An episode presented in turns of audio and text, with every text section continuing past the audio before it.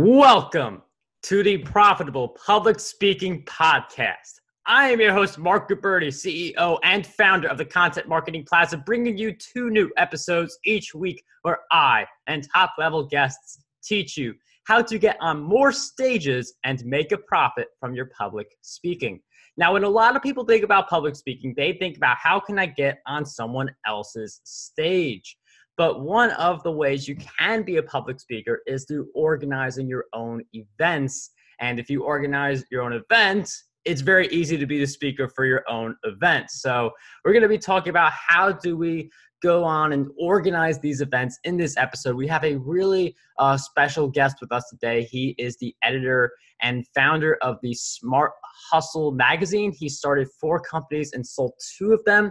And along the way, he has shared the stage with celebrity entrepreneurs such as Seth Godin, Daymond John, and Simon Sinek among many others. And he's been featured in the New York Times, Fox Business, MSNBC, a bunch of others.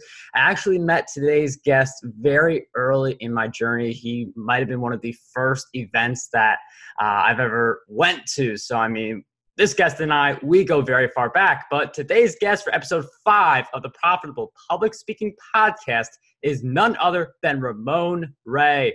Ramon, it is such a pleasure to have you on the show. Mark, thanks for having me. And I do remember the day we met. It was amazing. Uh, you were amazing then, many years ago, and you're amazing now. And I'm happy to watch your journey of success. And thanks for seeing value and having me share with uh, your community. So thanks for having me. And I'm really honored to be here, and I really mean that. Ramon, it is such a pleasure to have you on the show and be able to meet again because we've had an interview on breakthrough success and we've met in a bunch of different times. So certainly a pleasure to have you back as well. And I know that we're going to deliver a lot of value. Uh, before we do that, though, can you just set the scene for us a little bit and share with us how you got into public speaking and how that also turned into you organizing some of your events? Absolutely. So, first and foremost, I'm an entrepreneur. As you said already, Mark started a few companies, sold two, author of a new book, Celebrity CEO. And uh, I travel around the world, uh, primarily the uh, contiguous United States, uh, helping entrepreneurs start businesses, uh, grow their businesses, uh, because it's something I've done, something I'm passionate about with a focus on marketing. Uh, how I started speaking, Mark, it, it's going to be underwhelming, uh, but I think you know, one, I guess I I had some talent to speak and communicate that was observed by people. But I remember when I was working full time at a job, a friend of mine, Jennifer Shaheen, the technology therapist, uh, she called me and said, Ramon, I have an event speaking at SCORE. SCORE is a free government service that helps small businesses, score.org. She said, I can't go speak, could you go speak? It's on technology or it's on websites. I can't remember what it was like maybe 20 years ago. And she said, Can you go speak? Mark, I went and spoke. And that was kind of the journey to public speaking, honing just how to click, how to use a presentation software, how to connect with people, how to be engaging. And a lot of this is nothing you can learn, I think. I think it has to be in you to connect and love people. But that's really how it started. It wasn't paid, and many speaking engagements are not paid. But I think as you speak, paid or not, people see you and then they ask, by the way, how much is your fee? and the rest is history.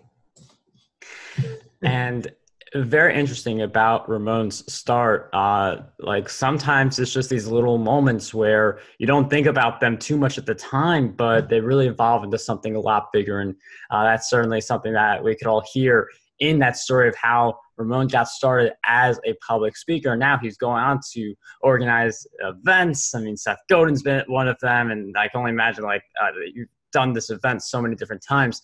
Uh, so by now, I know you've got the logistics. Like you've been in that for a while, and I feel like people think that. Um, well, actually, I was thinking about that with podcasting. I was different analogy, uh, but I'm wondering if you could talk about the logistics and how you plan for all that, like the location, expenses, and stuff like that? Sure, that's a big, big question. We may want to break those down a bit, but I think at a very high level, an event is comprised of, saying it from memory, I could skip a few points, is comprised of uh, one, marketing. How am I going to get people to come to my event? What gets people to come to the event, in large part, is what's the agenda? What's the draw? Who's going to be speaking? Is it Barack Obama? Is it President Trump? Or is it Mark and Ramon? Those are two different kinds of levels of people. so what's the draw? What's the agenda? Part of what's the draw? What's the agenda? It could be, you know, uh, maybe you're not having the CEO of uh, Uber come, But maybe you're having a local regional manager at Uber come. Uber has a brand name that people attract people. So that's all part. We can get into that if you remind me, Mark, of the agenda and the draw. But that's really key. What's it like? How's it set up? What's the order? Things like that. I think point three, of course, is the venue. And listen, Mark, you could have a venue that's a breather space, that's which is a shared.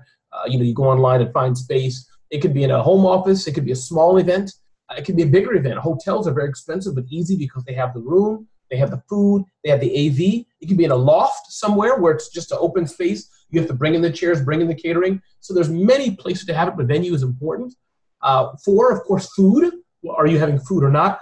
Um, what about things like um, AV, audio, visual, PowerPoint, microphones? What's the look, the ambience? Is it going to be just bare bones, or is it going to be fancy and matching walls with matching shoes? Uh, and I think the last thing I'll mention, Mark, is uh, the, the, staffing. Uh, for me, I found getting an event manager uh, is, is real important. I use uh, Liz Caruso of uh, Texi Talk, and there's many great event managers around the world. So those are five things I think I can think of really that that come together to make an event a success. Uh, you have to about managing it. There's tools like Eventbrite uh, and many other tools you can use, or Excel spreadsheets, or Google Docs, what have you. Uh, but uh, those are a few things that uh, I've used to help produce events. And it's really interesting how we go deep into the mechanics of like all these different logistics because for some people you may think it's just location, getting attendees and expenses, but there's certainly a lot more that goes into it. One of the things that Ramon mentioned was getting those speakers. And I do relate to that. When I go see an event, like, do I want to go? Do I not want to go? I look at the speakers and I see uh, what they've done. So uh, that's also like, you know, you mentioned earlier, like we're whispering, like, what's the speaker fee as you get bigger as a public speaker? So, uh, how do you balance uh, the budget you may have set for bringing speakers in and uh, being able to have this great list of speakers? Like, how do you do both of those things? Sure. Well, you're going to make money from an event with three ways. I think could be more. One, by ticket sales, depending on how much you're charging, and we can talk all about how to price your event. But ticket sales is one. Two, sponsors. There's companies who want to sponsor an event because they want to be in front of your audience. They want the attendee list. They want to engage with them. They want to speak from stage. So sponsorship. And three is upselling at the event itself. You're having an event, you have 50 people or 5,000 people at the event. What are you selling from stage? Be, be very careful doing that because selling from stage can be a very slimy business. People don't like to be sold. But if they're trained to be sold, if they're expecting it, if it's of value, if it's sold in a nice way, it's okay. So those are three ways to make money. And that's how you balance it. What's the venue cost? What's the staffing cost? What's the food cost? The three biggest expenses. Then, of course, now, is it people coming for free to speak? Am I paying maybe one main anchor speaker and the rest are going to come for free? Why do speakers want to come for free, Mark? I've done a lot of free speaking. It boosts our brand. We get some pictures in front of an audience, which we can use for something else. Uh, we can sell something at stage. We can get new clients. So there's many reasons and, and very valid ways that speakers will speak for free if they can get something out of it. Uh, that is very interesting. I have heard of the uh, approach where you do a bunch of free speeches and then you get clients at the event. So even if you're not getting paid as a speaker, there are certainly a lot of ways to make money as a speaker. And I would like to uh, go back more into organizing the event because I feel like that's such a valuable skill. But I'm wondering with you as a speaker, uh, how has organizing your event every single year affected your ability to get more speaking gigs? Have you seen a big uptick since you started organizing your events, or would you say it's the same kind of work and not too much of a difference? Yeah, good question. I think for me, the, the event is a way to solidify and strengthen the Ramon Ray Smart Hustle brand, largely in the New York regional area. Having those 100 people, 200 people, 300 people come there who pay their money, taking their time to attend an event, it's an honor to me, and I hold that very precious. So having them come is them raising their hand and saying, Ramon, we trust you that you're going to deliver value to us in the time we're spending with you. We're going to learn something to help grow our business, we just want to support, show our support of you uh, and, and, work with you in other ways. So uh, that's really for me uh, what it is now. Have, has it done an increase in speaking? Maybe subliminally, but really, this is an event to build the Ramon Ray brand in New York. Now, my speaking, a lot of that has come for my social content online, which I know you talk all about. We can talk about it now or later on another show. But that's really where the speaking uptick has come for me doing tons of content education.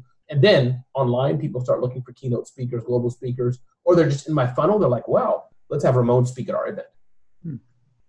And it, it is interesting how, I mean, when you organize the event, I mean, uh, it's something that I believe Seth Godin says, like own your zip code, and you certainly do that by organizing the events in New York. And you know, there are a lot of people they want to be an international or a national speaker or something like that. But if you're the best person in your entire region, uh, that can obviously have a really big impact on your business. So uh, definitely something to think about. And uh, there are other people who they say like organizing an event's great, but it's a lot of work. So, what would you say uh, for people who uh, they're on the fence between organizing events and just being a speaker? Would you say just pick one or the other, or should you be doing both?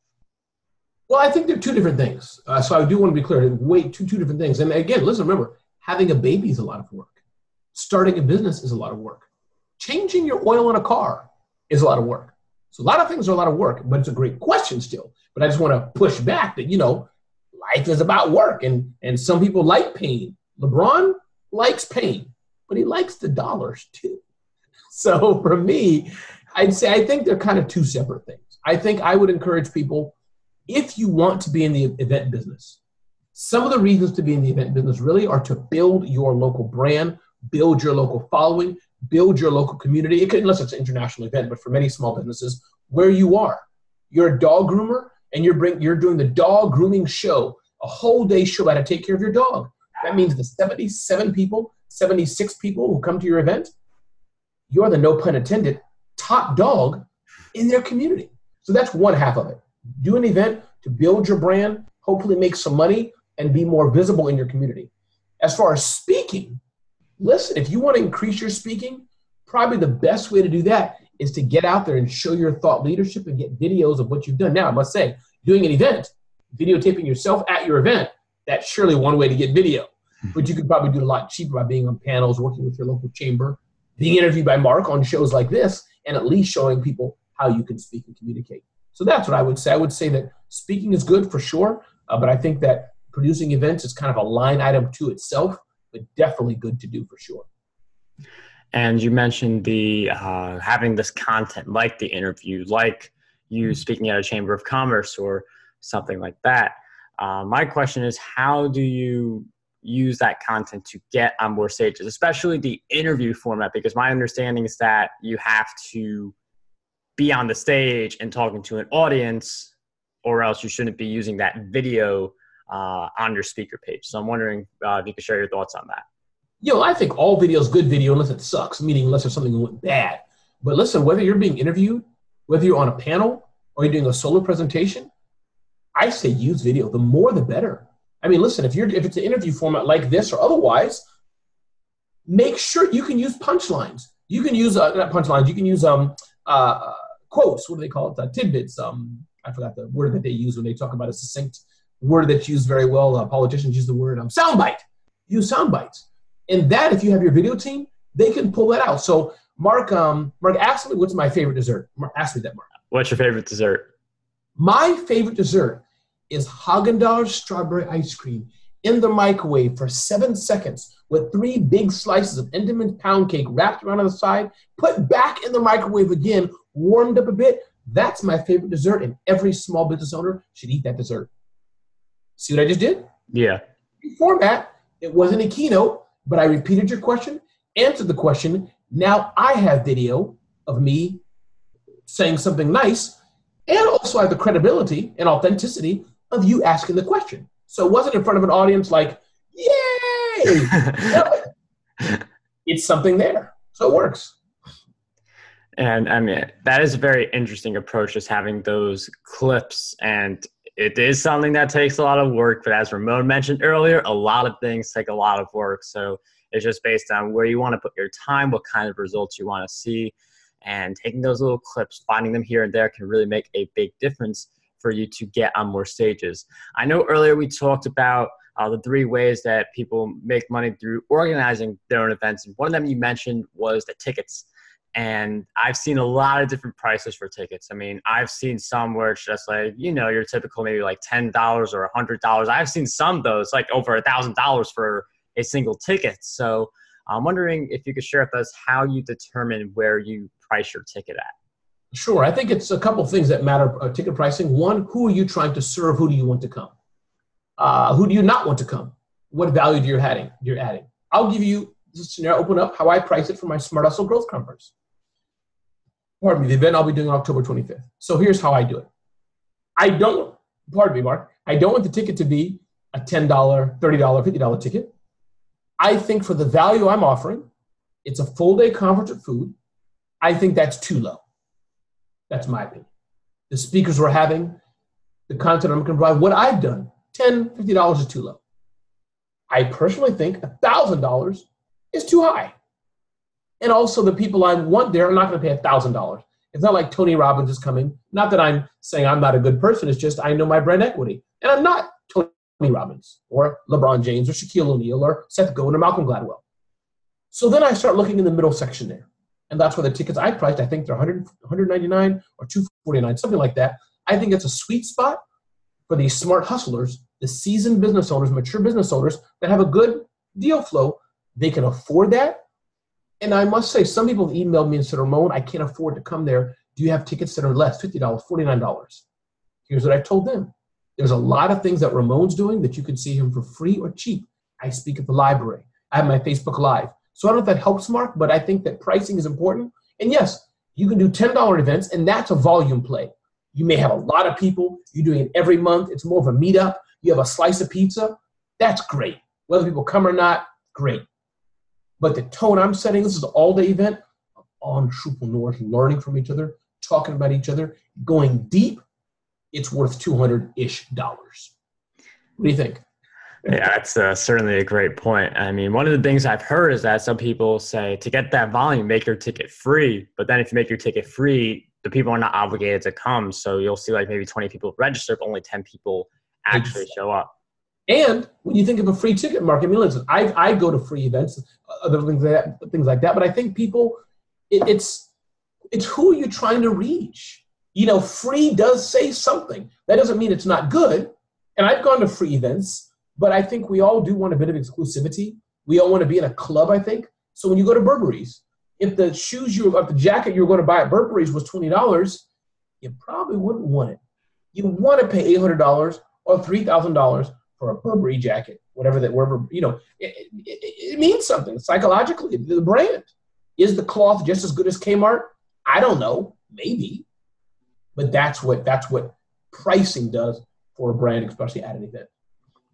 Yeah, and if you do make it free, it's also harder to sell people on the upsell because if people come in for free, they're kind of expecting more free stuff. So if you have like the one thousand dollar program, it's a lot harder to make that upsell at a free event. So I'm really happy we talked about the pricing uh, because that's certainly like a very important area for people thinking about uh, do I want to go? Do I want to like how do I want to price this? Right. And uh, another thing that I want to cover is that I feel like we all are built on habits. Mm. So I wonder if you could share with us some of the habits that you would say helped you uh, successfully organize events and be a public speaker who's in demand. Absolutely. And I mean, I'll share at a higher level just habits overall, some things I've done. Uh, it may not be specific to speaking or events, but you saw me drink some water. Now it's because I'm thirsty and I've had a few interviews today, so it happens. But I wake up in the morning, I drink a glass of water. It sounds weird. I got that from one of my friends, uh, but water is important for the body, so I try to drink water. I have my water here, you know, that I fill up. So water is important. I try to eat healthy. Today I had three pancakes with tons of syrup and bacon, but generally speaking, I have an apple, nuts, and all that. So my point is, health is important. Uh, exercise is important. I think as a speaker, I think some things are, grateful, uh, or, or, or, one is gratefulness. That's one.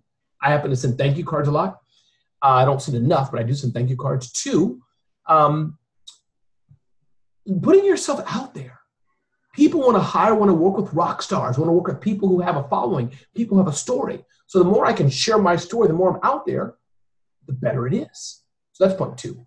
I think also the thing is I'm, I'm very uh, attuned to my audience. So when I'm finished speaking, I often ask my audience, how did I do? What could I do better? Especially not the audience, but the host. I love feedback. One of my friends yesterday, Ruchi, uh, she's a, a, fan. She comes to my events, and she gave me a few ways the event could be better. So the point is, I think listening. See, when you listen, you can hear everything. So I think listening is a good part of that. Being a good, ironic, right, Mark? Being a, we're moving our mouths as you're a speaker, but I think there's time when we need to and and be better speakers. And uh, it is quite funny when you, you, like as a speaker, your job is to keep the mouth moving. But if you're not listening, uh, you're not able to. In a Q and A, you're not able to do as well. And sometimes, like as an event organizer, I mean, you could get a really great suggestion. I mean, I've been to events that have been very well organized that in year one they were completely different and not nearly as good. And it was the right. feedback that got them to where they are now.